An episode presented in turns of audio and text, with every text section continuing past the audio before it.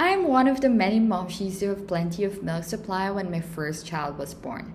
Some people say it's luck, but I believe that it's something to do with what I eat, drink, and take during my pregnancy up until I'm breastfeeding.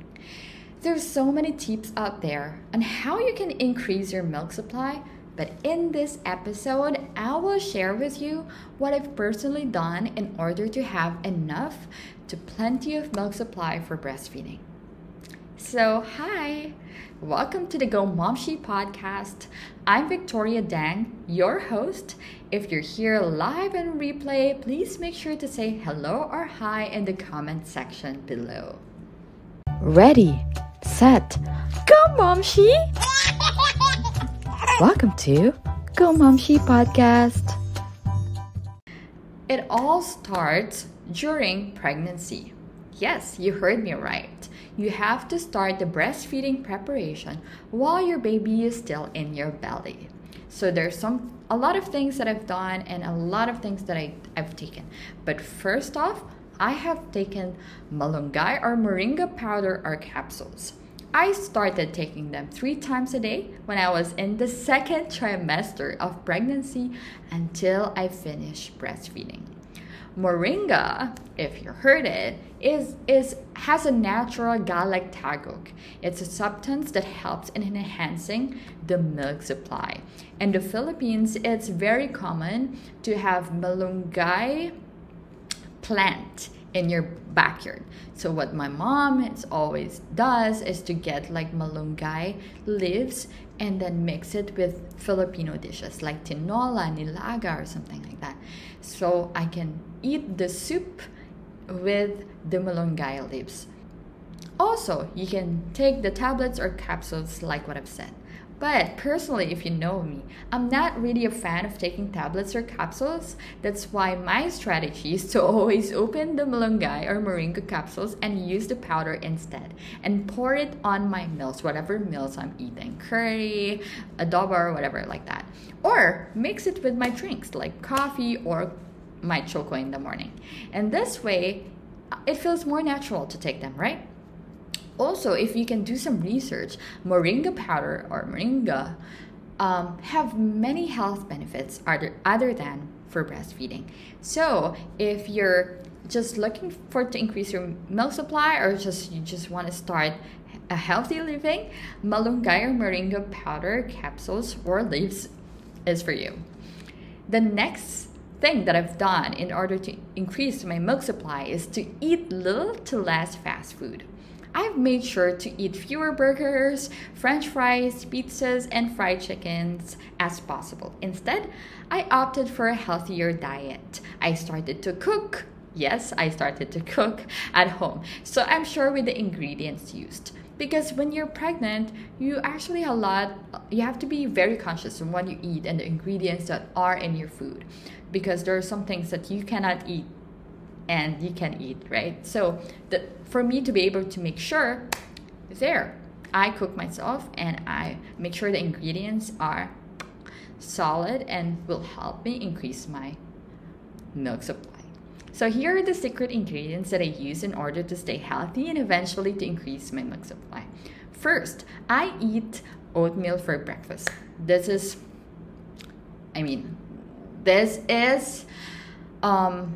the breakfast that will really, really help you increase your milk supply. Oatmeal is rich in fiber.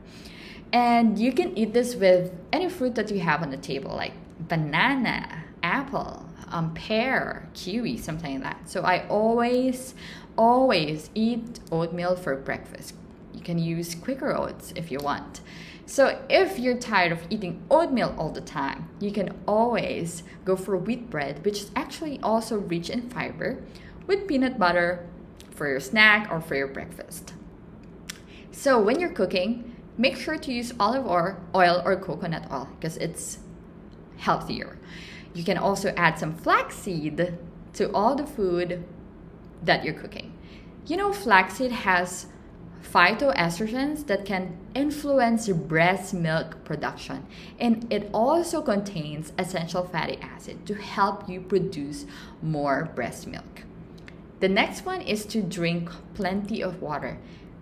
It means no soft drinks at all, momshis or sodas. If you want to drink thing other than water, you can opt for natural drinks. No preservative drinks. It means natural juice drinks like apple juice, your oranges in the morning, something like that. So it's healthier. The second one is you have to eat protein heavy meat like chicken breast, well-done steak. Since you're pregnant, you can only eat well-done steak, and boiled eggs. Those are like the best. If you're cooking any dishes, you make sure that you cook it through steaming, roasting, and pan fried, and prevent, you know, deep frying food all the time. The last one, which I think the most effective way in order for you to increase your milk supply, is to eat superfood fruits or vegetables like asparagus, spinach, avocado, and green beans. Do you know that asparagus also has galactagogue, like in moringa capsules, which really helps you to produce breast milk? So yeah, go for that. Spinach, avocado, and green beans. Those are legit ingredients that could really help you have oversupply of breast milk. So that's basically it. That's all that I've done during pregnancy to increase my milk supply. And next are the things I did after giving birth and during my breastfeeding journey. So first one that I've done is to eat lactation cookie or lactation balls.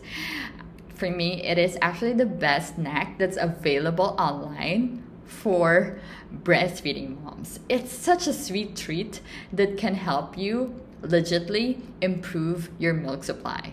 When I started eating my lactation balls, I swear, I can feel it in my breast. My milk suddenly just flows, and I feel like tingly feeling that, hey, my milk is flowing because I ate these lactation balls. It's amazing. Try it. And it's available in the market in all baby shops or motherhood shops. You can also create ones at home and enjoy baking with your loved ones, right? Why not? And the ingredients are available online. You can see it everywhere.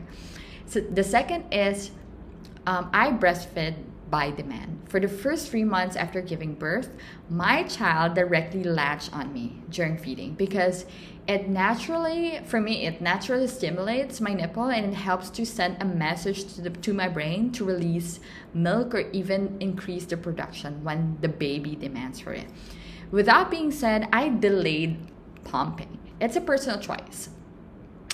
So, you know, I gave birth through CS, and so I was recovering from my stitches, and the nurse, and my baby was in NICU for like 2 nights.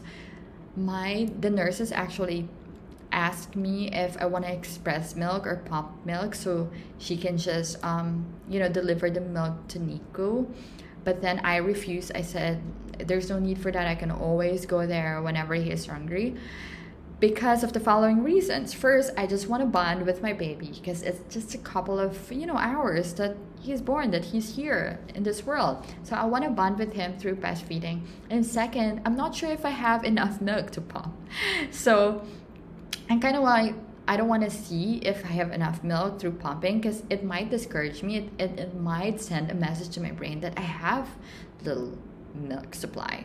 So I'm like, I don't want to see that. So I just opt for, direct feeding.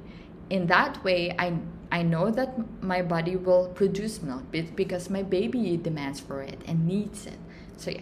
So there's like a logical reason and also emotional reason why I delay pumping, because again, I want to bond with my baby through skin to skin bonding and through breastfeeding. So next is to switch your baby from one breast to another. I know sometimes it's very hard to move your baby from one another. It's like after 15 minutes he's still there and he doesn't want to move, but you have to do it. Like, you have to make sure that it's balanced. If not, you can put a Hakka pump here. It's like a sucker. So while you're breastfeeding to the other, there's one that is, getting the excess milk that is flowing while you're feeding on the other. Second is latch right away once the baby is out. Don't delay breastfeeding. You know, my nurse, when I was giving birth, put my baby on top of my chest, right? So it's like skin to skin bonding. I can't even hold my baby since my two hands are tied because I was cesarean. And then they removed my baby after like a couple of minutes, like after 2 minutes on my chest. And then my OB said, like, put the baby back because I forgot to take a picture with me. Since I gave birth during pandemic, there's nobody there except the nurses and my OB-GYN. So when they put my baby back on my chest, my baby started crawling slowly to my breast and started latching on me. It was amazing. And I think it's one of the reasons why I have oversupply of milk, enough to oversupply of milk after giving birth. It was amazing. So if you want to have the same supply of milk, latch right away once the baby is out, and don't delay breastfeeding. Next one would be to drink plenty of water. It's true that you will always be thirsty when you're breastfeeding, so indulge in it and drink plenty of water. It's really helpful to increase your milk supply or production. I used to hate drinking water, if you know me personally, but with all the pregnancy and giving birth and breastfeeding, I've learned to love it because it makes me feel better and healthier. It's like drinking water after working out. That's the best feeling ever. And the last one would be to rest whenever you can. Having enough sleep or rest can be hard to achieve in the first couple of weeks with a newborn, but try to have some sleep, because sleeping will really help your body to recover and eventually help you produce more supply of milk for your baby. So breastfeeding is challenging, and having an enough to plenty supply of milk is indeed a blessing. But if you are struggling right now, I want you to know that you're amazing whether with or without milk. Having less or more milk will never define you as a mom. Remember that. But I want to celebrate you for being so brave and doing your best for breastfeeding your baby. You've got this, Momshi. Let me know if you have any other questions by commenting down below, or if you have any suggestions that you want me to talk about in this podcast, feel free to message me on the Facebook page, Victoria Dang. So let's not forget Momshi's to keep it real, get it done. I'll see you on the next episode of the Go Momshi podcast. Bye!